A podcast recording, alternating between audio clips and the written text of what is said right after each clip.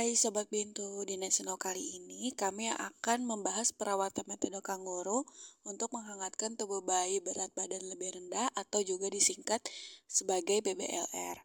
Apa itu perawatan metode kanguru?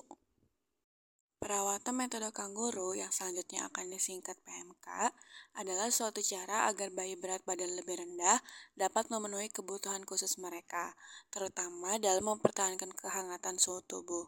Sebelum melakukan PMK, pastikan bayi memiliki berat lahir kurang dari 2500 gram tanpa masalah atau komplikasi. Berikut syarat-syarat melakukan PMK.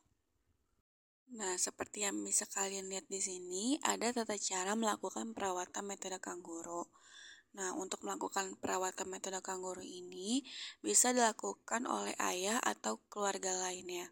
Selama pelaksanaan PMK ini, PBLR hanya diberikan ASI.